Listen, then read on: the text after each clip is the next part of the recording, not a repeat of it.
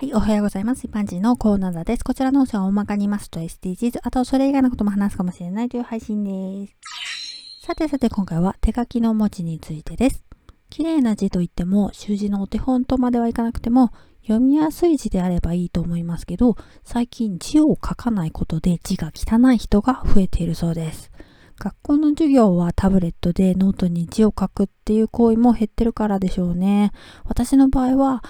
まあそれをやれば必ず頭に入るっていうわけではないんですけれども、何度も何度も書かないと覚えられないから、今の若い子たちはどうやって覚えてるんだろうって思ってしまいますね。見るだけで目で記憶していく感じなんですかね。私は書くことは嫌いではなかったし、まあ書くのが当たり前だったからね。まあそんな時代でも字汚い人はいましたけどね。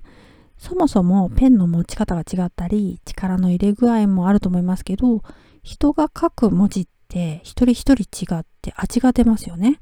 そして温かみを感じたりするんですよね。パソコンで印刷する本との種類っていうのはたくさんあって印刷すればその文字はもちろん綺麗なんですけど手書きの方がなんだか思いが伝わるような気もして不思議ですよね。ではでは今回この辺で次回もお楽しみにまた聞いてくださいね。ではまた。